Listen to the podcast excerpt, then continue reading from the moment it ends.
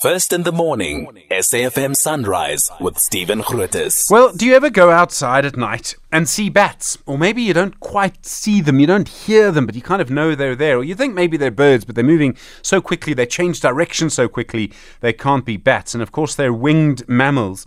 But they also play a huge role in protecting our fruit trees, and particularly apple fruit trees, apple trees, uh, from insects. Alexandra Howard is the Afro-Montane res- uh, from the Afro-Montane Research Unit at the Department of Zoology and Entomology at the University of the Free State. Alexandra, good morning. Good morning, Stefan. How are you? I'm well, thank you. Firstly, Afro-Montane. We're actually talking about a geographical region, right?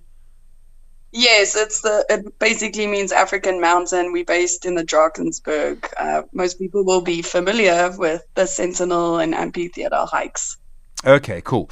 Um, so okay, so we understand what you're studying. Then, how important are bats to to stop insects from eating apples? And apples is a huge business for us, about nine billion rand.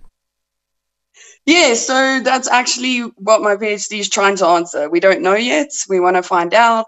Um, we don't know what bats are in the Eastern Free State and what they're eating, but we know from research elsewhere in Africa and South Africa that they do play an important role for agricultural insect pests. So this is the first study in the area to see how much the bats are helping the apple producers. It's interesting when you know, sort of bats are one of those things that you know, we actually don't know very much about, partly because of the way they live, partly because they're at night and we're so sort of day focused. Do we even have any idea of how many bats live in South Africa? Yes, we're actually quite spoiled. We have over 60 species of different bats in South Africa and over 120 in Southern Africa. And the methods are getting, it's much easier um, to study them now. Uh, so the technology has helped us a lot. And we've actually been describing new species uh, the more we learn about them. And do we know how many? I mean, do we have you know millions of bats, mm-hmm. hundreds of thousands of them? Probably hundreds of thousands, but they're definitely on the decline with persecution, wind farms, the cave disturbances. So it is a big issue, but it is something a lot of different groups are working on to try estimates, as we really can't afford to lose big populations of bats. The thing that amazes me about them is is what's called echolocation. In other words, they don't mm-hmm. use their eyes very much. They see really using sound, and they, uh, if I understand it correctly, sort of emit a sound.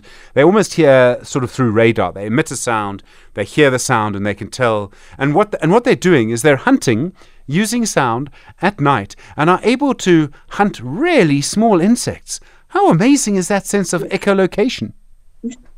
It is amazing and that's also one of the methods we're using now. We ba- we use bat detectors because every bat species in south africa echolocates at a different frequency so it's a great non-invasive way to monitor. And then also not just hunting the echolocation call changes if they're feeding if they catch an insect. And they also have really beautiful social calls like bird calls they have territorial calls they chat to each other and that's another area that's been very underexplored that we're looking into.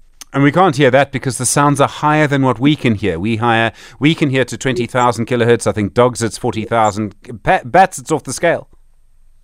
Yes, but a lot of bats that live in people's houses, people will hear that high pitched squeaking because some of our free tailed bats are from 16 thousand kilohertz. So there are quite a few bats we can hear, and a lot of them can also drop their frequency. So when people hear high pitched squeaking, screaming, it's the little bats chirping and chatting to each other.